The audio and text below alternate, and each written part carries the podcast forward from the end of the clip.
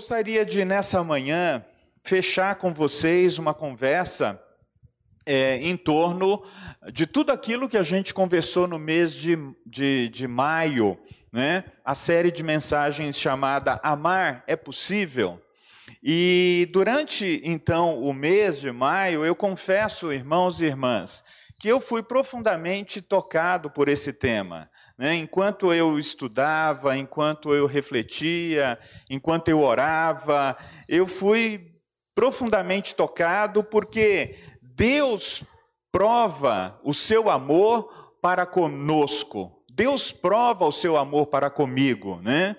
Eu estou citando aqui Romanos 5, 8, ah, pelo fato de ter Cristo morrido, pelo fato de ter Cristo morrido por mim, pelo fato de ter Cristo morrido por nós. Então, assim, a, a, a, Deus já demonstrou o seu amor para conosco. E na primeira epístola de João, no capítulo 4, no verso 19, ah, diz que nós amamos a possibilidade de amar a, a, Deus, de amar as pessoas, de amar alguém que a gente não conhece, de fazer o bem. É, é, ela foi nos dada porque Deus nos amou primeiro. Deus se aproxima de nós ele sabe da nossa história, ele sabe dos nossos pecados, ele sabe de tudo aquilo que a gente é capaz de fazer de bom e de ruim, e ainda assim, ele entrega o seu filho, o seu único filho, para morrer na cruz em nosso lugar. E aí, quando nós aceitamos o sacrifício da cruz por meio da fé, e inclusive uma fé que ele, que ele coloca no nosso coração, que ele instiga a, a, a, a, crermos, então a Bíblia diz que nós somos aceitos por Deus. Nós somos aceitos. E aí, queridos, a gente começa a perceber que nós podemos amar. Como a Talita testemunhou aqui, olha, nós podemos nos entregar a este amor. Nós podemos perceber as nossas dificuldades de amar. Enquanto eu viajava para Minas na, na última semana com a Gisélia, e a gente conversou quase a viagem toda na ida, quase 12 horas, a Sara falou: Nossa, vocês tiveram assunto hoje. Falei, ah, Tivemos assunto.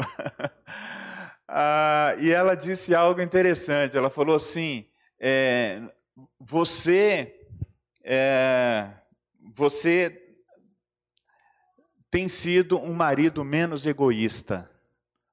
Porque quando eu casei com você, você era muito egoísta. Ela falou com jeitinho, né, gente? Não me senti ofendido, não.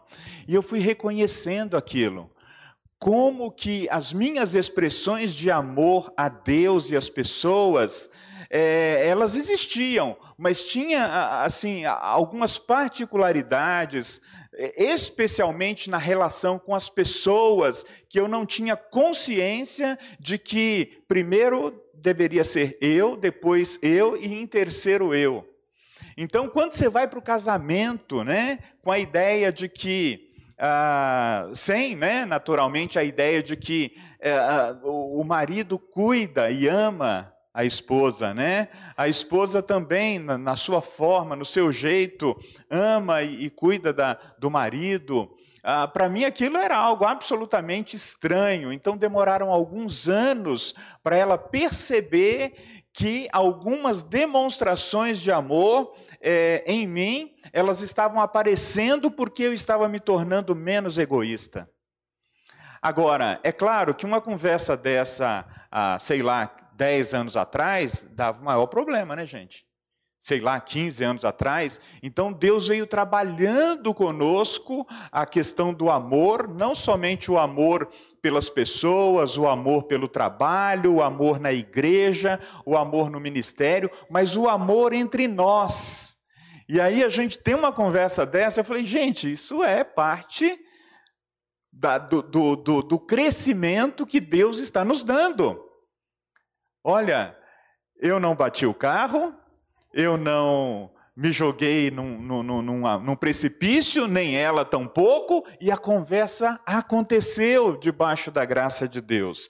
E aí, quando eu estou pensando nesse tema juntamente com vocês, irmãos e irmãs, Ah, uma coisa que o Espírito Santo me trouxe, né, diante desse desafio sobre amar é possível, como que a gente experimenta o amor de Deus, como que a gente vai ao encontro desse amor. Na semana passada, o Kleber lidou com a questão do amor de uns para com os outros, né? Então, o Espírito Santo nos desafia a pensar, né? Que entrega, que tipo de entrega nós faríamos por causa do amor de Deus em nós? Já que o próprio Deus entregou tudo, entregou o seu melhor, Jesus Cristo, por nós, que tipo de entrega nós faríamos? Romanos vai dizer que nós não morreríamos por, por um amigo. Às vezes, uma mãe, né? que é a maior expressão de amor de Deus pelos seres humanos, uma mãe saudável, né? uma mãe que tem naturalmente a sua saúde emocional e espiritual no lugar, ela, ela tem essa tendência de querer entregar a sua vida pelo seu filho. Então, quando ela vê um filho doente, por exemplo, ela é capaz de orar: Senhor, se o Senhor puder, me coloca no lugar dele, de, deixa eu substituí-lo, mas não deixa ele sofrer tanto assim. O pai pode até ser que ele chegue a, a uma expressão de amor uh, parecida com essa, mas é mais difícil, viu, gente? Quando Gabriele ficou internada dez dias, quando ela tinha quatro anos de idade, no hospital universitário, na ala infantil, havia várias mães que estavam ali com crianças que não sairiam do hospital por causa de uma doença que não poderia ser tratada em casa. E aí a gente perguntava: o seu marido não vem revezar com você? Ela disse: depois de um ano que eu estava aqui no hospital, o meu marido me abandonou. E existe um livro por, escrito por uma mãe cristã que fala da dor das mulheres que são abandonadas com filhos com doenças é, incuráveis. Normalmente, o marido, se ele não tem o temor do Senhor, se ele não tem o amor de Deus, se ele não tem essa graça de Deus, ele não permanece numa situação assim tão desafiadora, tão difícil. E aí, queridos irmãos e irmãs, o que faríamos? O Espírito Santo está falando de entregas, talvez de coisas simples e talvez de coisas também mais complexas. Naturalmente, o Espírito Santo não está falando sobre uma entrega para a gente receber algo em troca, porque a Bíblia diz que por causa do amor de Deus nós já recebemos todas as coisas, todas as bênçãos espirituais nas regiões celestes. E aí eu gostaria de nessa manhã chamar você para última, para o último momento da reflexão e lermos alguns textos. Eu vou começar, Lucas, é, com o texto lá de do Evangelho de Lucas, seu xará, capítulo 22, no verso 25 e 26, e depois no, no, no texto de João, capítulo 13, é o texto que uh, Kleber pregou na semana passada, mas eu quero pegar dois versículos lá. Lucas 22, você mesmo assentado pode nos acompanhar, 22, do verso 20, 25 a 26. Vamos pegar o verso 24. 24 a 26.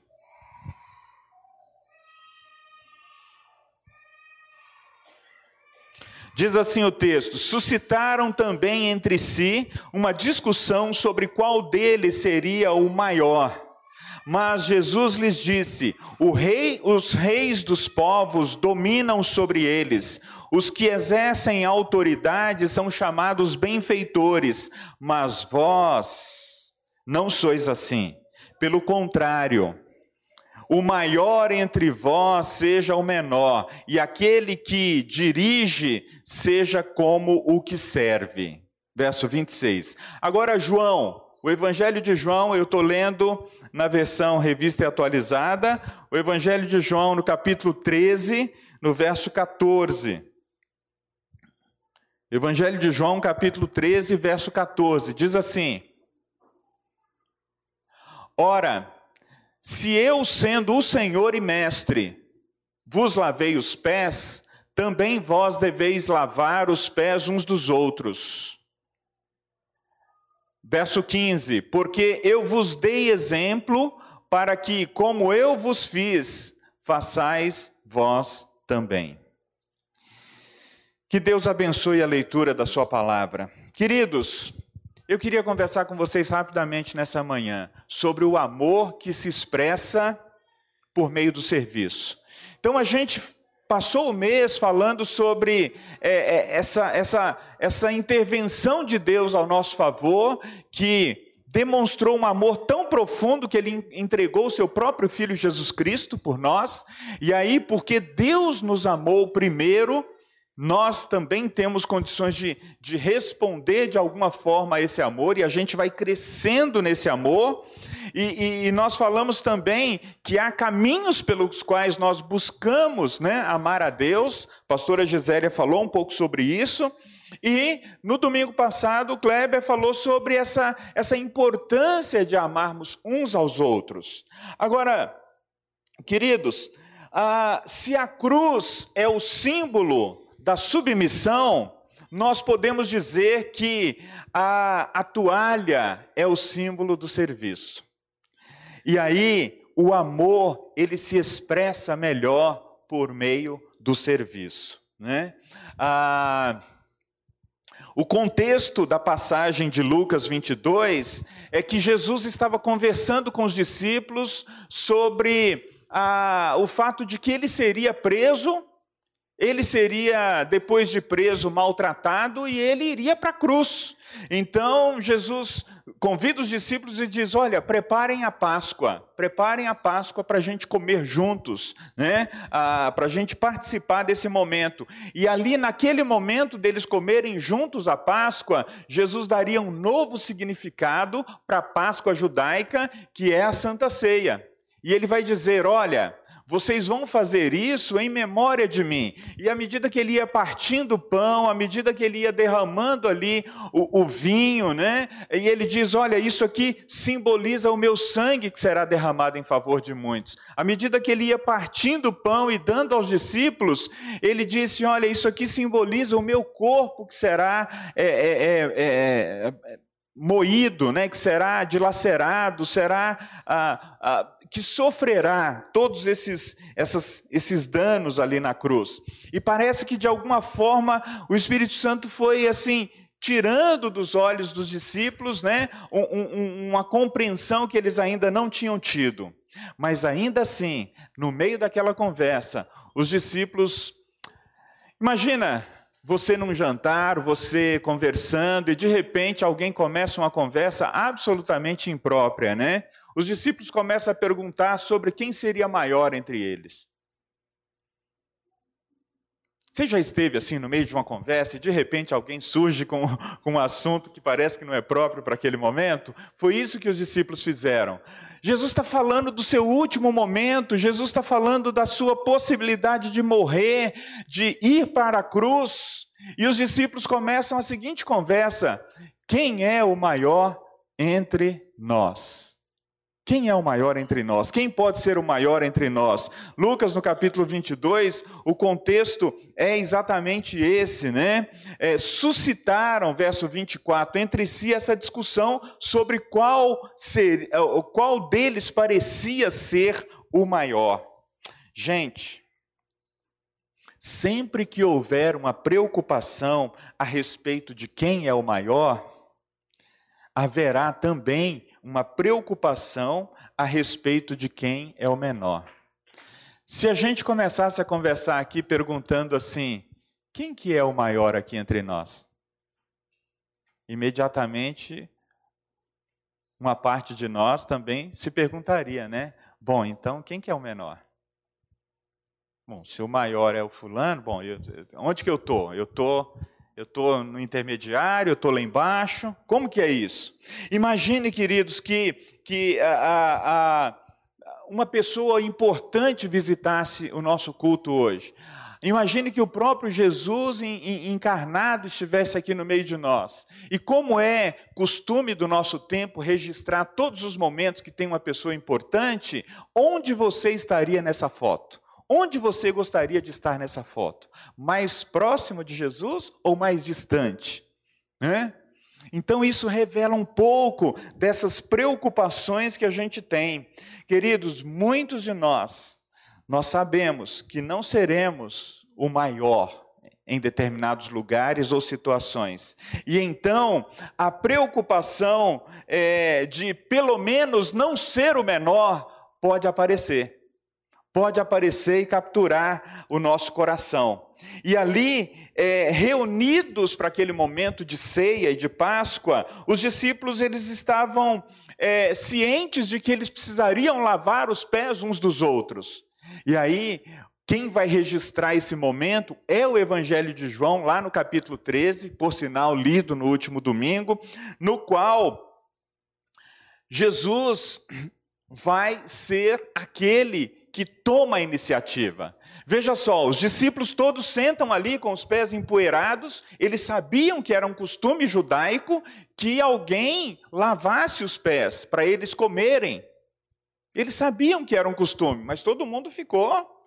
E aí Jesus pega a toalha, ele levanta e ele dá o exemplo. Naquele momento, queridos, Jesus está redefinindo o conceito de grandeza.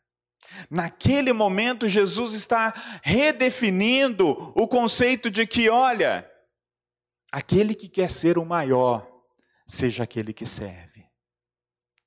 O amor, queridos, ele se expressa melhor por meio do serviço. Pois, por meio do serviço, a gente pode experimentar diversas maneiras da morte do eu da morte dos nossos próprios gostos, das nossas próprias preferências, que nem sempre ocorre quando nós não estamos servindo. Eu não sei se você já percebeu que nós podemos servir as pessoas com motivações absolutamente diferentes. Você pode estar sendo servido por um garçom que não está muito à vontade naquele dia. E aí você percebe, oh, o serviço não está legal, o serviço não está bom hoje. Você pode estar sendo servido por alguém na sua casa que ele está fazendo porque ele tem que fazer. Talvez a escala dele seja, aquele dia, servir a maior parte das pessoas. Mas, vejam só, quando nós entendemos e de maneira consciente, a gente sabe que o amor de Deus foi derramado, está sendo derramado nos nossos corações, e aí a gente, a partir desse ato de grandeza de Jesus, né, e o texto lá de João vai dizer exatamente isso, né, no capítulo 13, no verso 14: Ora, sendo o Senhor, sendo eu, o Senhor e Mestre, vos lavei os pés, também vós deveis lavar os pés uns dos outros. A partir desse exemplo, a gente pode sim ter uma atitude de serviço de maneira diferente.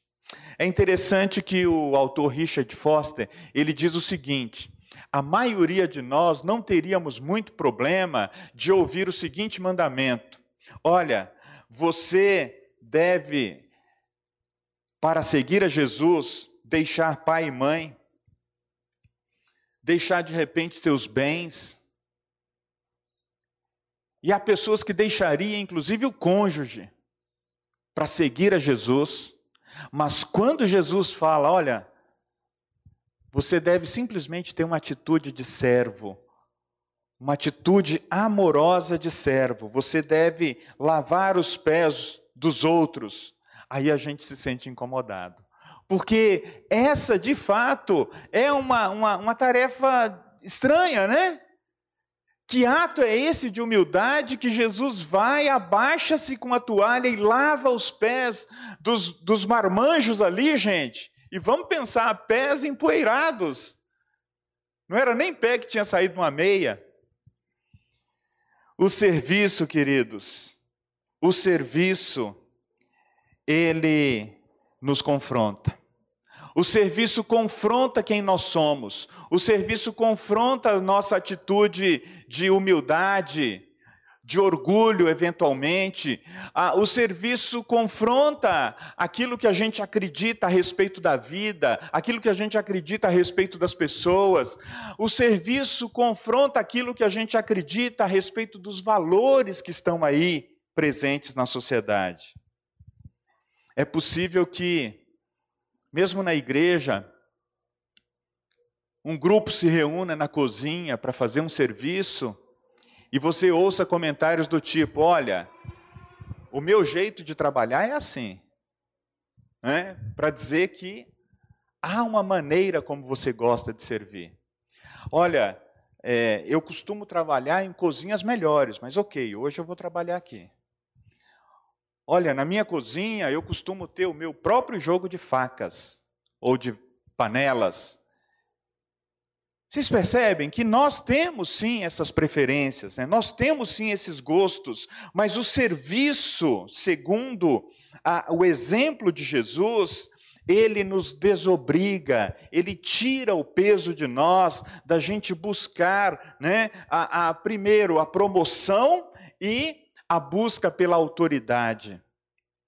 Era isso que os discípulos queriam nesse texto, quando Jesus olhou para eles e disse exatamente assim: Olha, os reis, os reis, Lucas 22, verso 25: os reis dos povos dominam sobre eles, os que exercem autoridade são chamados benfeitores. Verso 26: Mas vós não sois assim, pelo contrário, o maior entre vós seja o menor, e aquele que dirige seja como o que serve. O interessante aqui, irmãos, é que Jesus ele não está, ele não está ensinando que todas as pessoas têm autoridades da, da mesma maneira. E ele nem tampouco está revogando a ideia de que ah, não, não, não, não devesse haver hierarquia entre as pessoas. Não, pelo contrário. O que Jesus está dizendo aqui, queridos, é que nós não podemos usar uma, uma posição de autoridade para se afirmar, ou para se promover, ou para querer chegar a um lugar onde Deus não nos colocou ali. É interessante que no reino de Deus, o Senhor diz que a autoridade ela é reconhecida por meio de uma expressão de amor daquele que serve, daquele que serve. Você pode até ser o maior, mas primeiro o que a Bíblia está dizendo é que a gente precisa passar pelo serviço. É o serviço que molda o nosso coração, é o serviço que revela o nosso caráter, é o serviço que mostra quem nós somos diante de Deus. E é o serviço, queridos, que muitas vezes toca o nosso coração em áreas em que, eventualmente, nós não permitimos que Deus toque. Interessante, queridos, que a.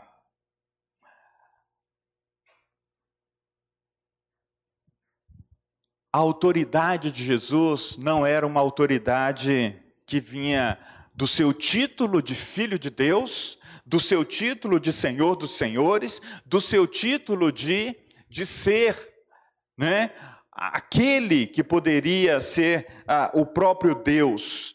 Mas a autoridade de Jesus precisava apenas de uma toalha. Precisava apenas de um utensílio simples para ele mostrar quem ele era.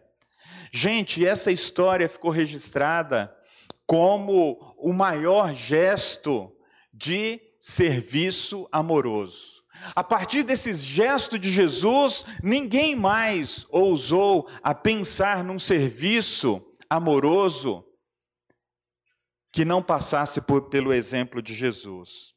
E aí uma pergunta para nós: o que, que eu e você precisamos para demonstrar a nossa autoridade espiritual? O que, que nós precisamos para demonstrar amor no ambiente da nossa casa, no ambiente do trabalho, no ambiente da igreja ou da vizinhança, seja como for? A autoridade no sistema farisaico da época de Jesus passava muito pelo esforço humano, é, pela, pe, pelo, pela ideia de fazer grandes coisas. Né? A, a autoridade no sistema farisaico é, não fazia é, vivia na expectativa de, de, recompensas externas, né? Já o serviço verdadeiro, o serviço que Jesus propunha, não fazia distinção entre o modesto e o imponente. Não fazia também é, questão de aparecer ou ganhar aplausos. Na verdade, o serviço farisaico, irmãos e irmãs, ele tem uma preocupação externa e com os resultados. Ele escolhe a quem servir. Ele, ele é muito afetado por humores e caprichos. Ele muitas vezes é temporário, é frágil, né? E, as, e muitas vezes ele vai causar rupturas. Mas o serviço verdadeiro, o serviço que pode vir de uma, do amor de Deus colocado no nosso coração, ele não faz discriminação.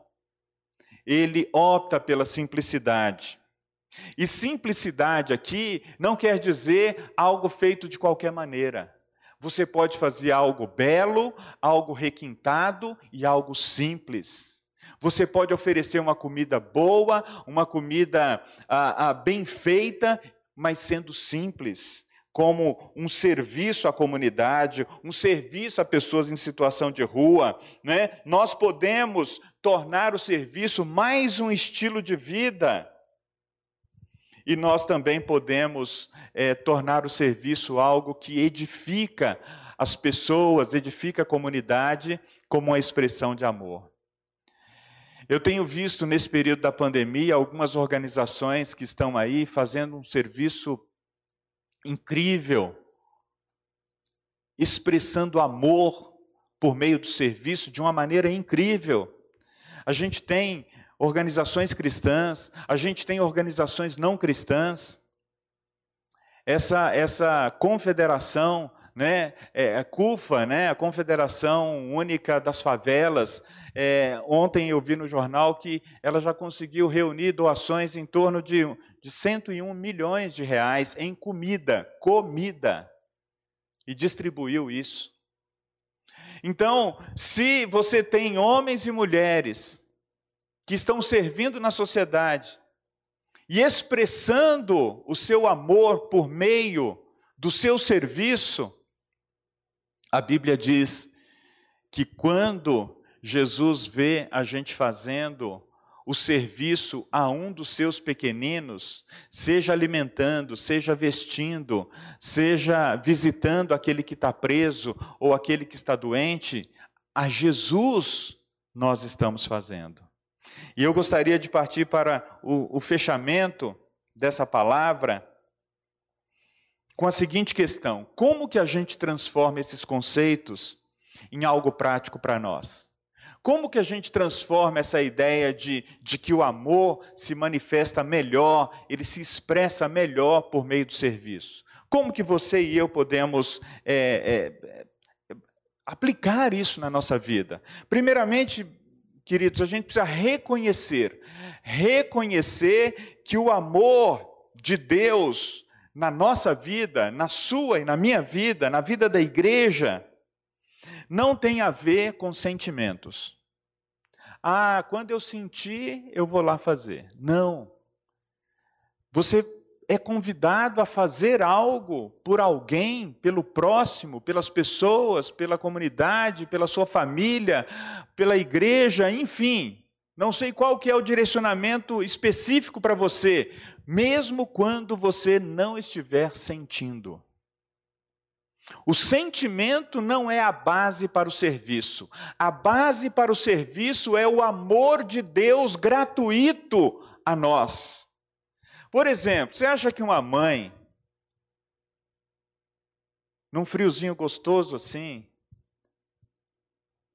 ela está cheia de sentimento de acordar de madrugada para levar o filho no banheiro? Ou para dar de comer um filho na madrugada? Não! Na maioria das vezes, absolutamente não. Mas ela o faz por dever de amar, por sentimento, por, por, pelo desejo de demonstrar o amor, pelo desejo de, de cumprir com o seu papel de amar e de proteger a criança.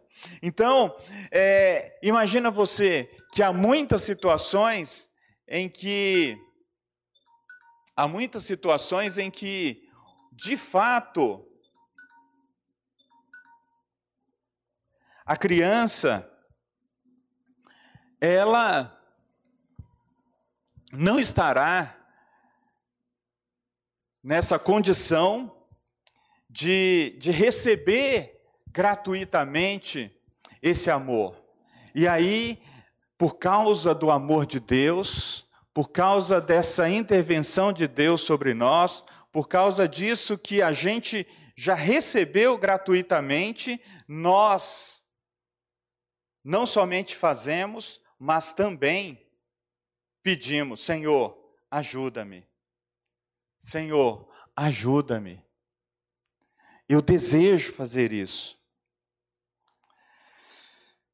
Certa vez, um pastor conta que um casal, ah, depois de muitos anos juntos, estava num processo de separação e, e eles foram questionados sobre qual foi o momento que o casamento parou de funcionar.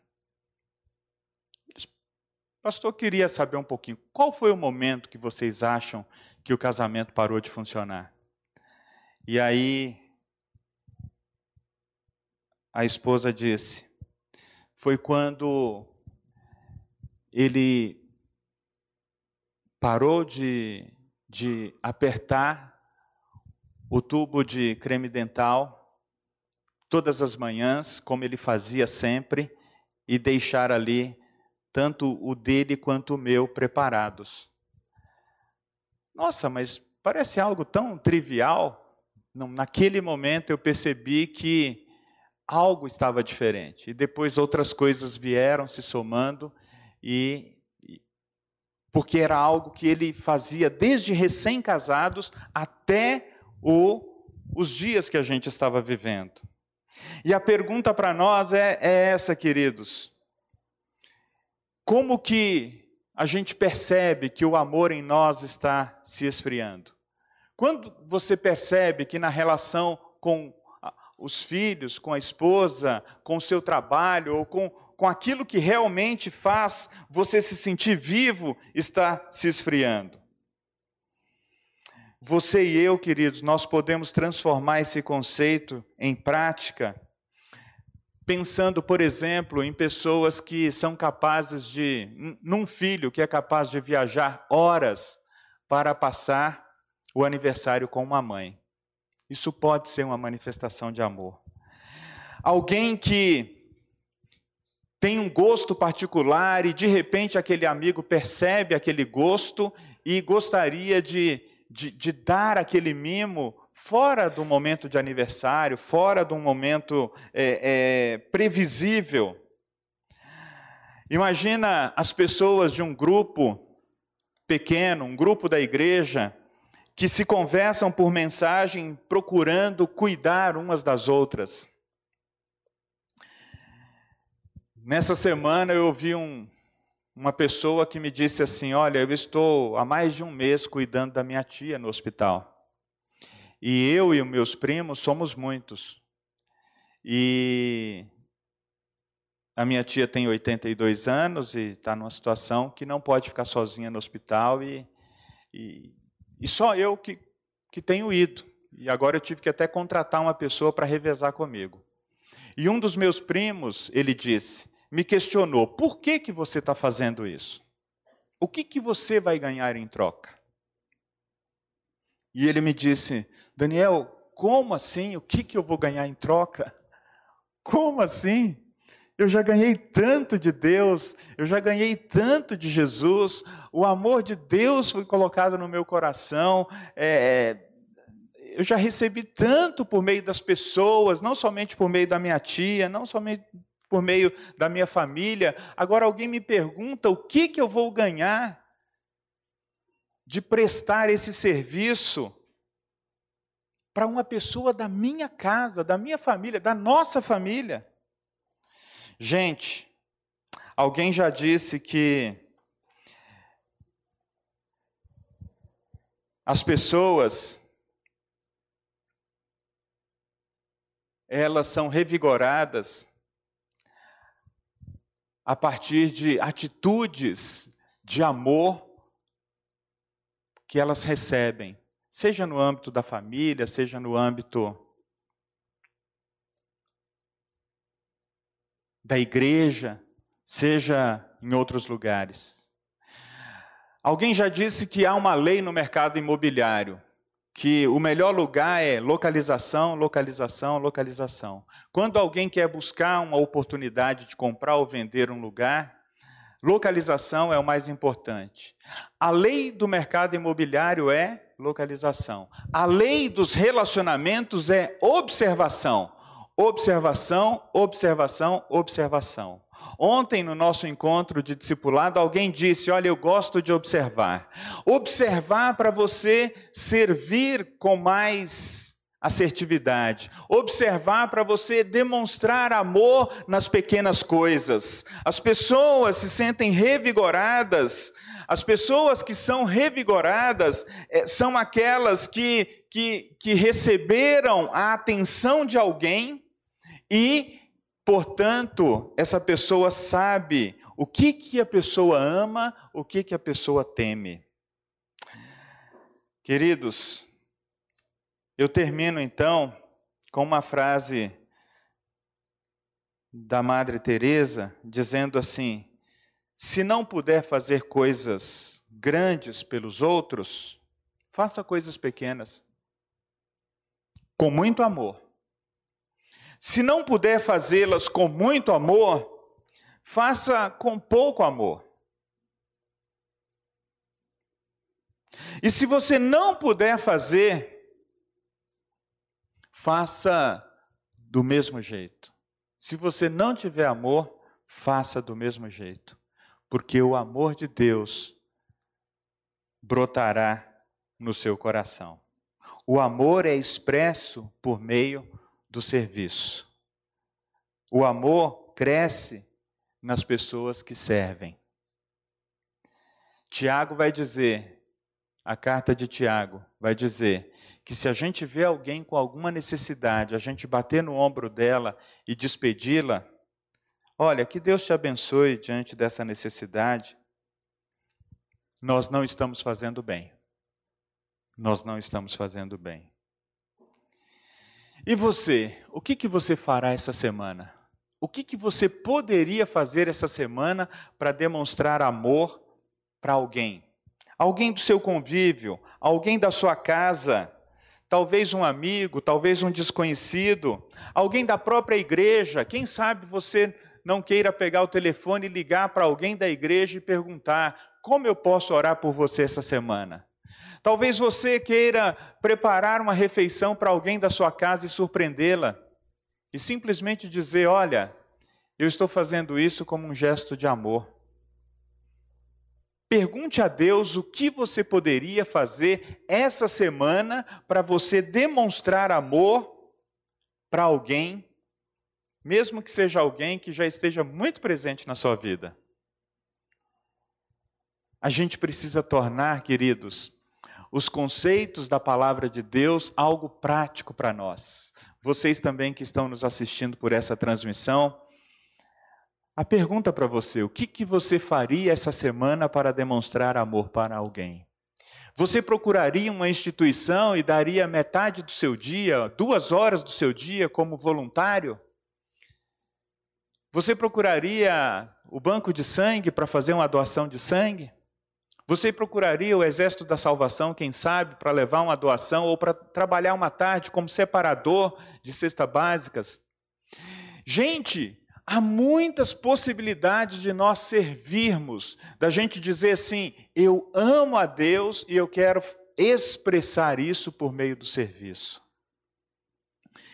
Eu termino dizendo que eu me notei menos egoísta quando eu comecei a levar água onde quer que a minha esposa estivesse dentro de casa, sem aquela pontinha no coração do tipo assim: poxa vida, ela também poderia ir lá e, e se servir de quanta água ela quisesse.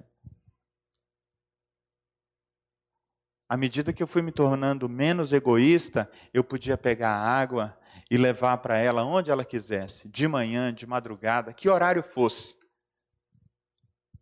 Porque eu não estava mais preocupado em receber algo em troca.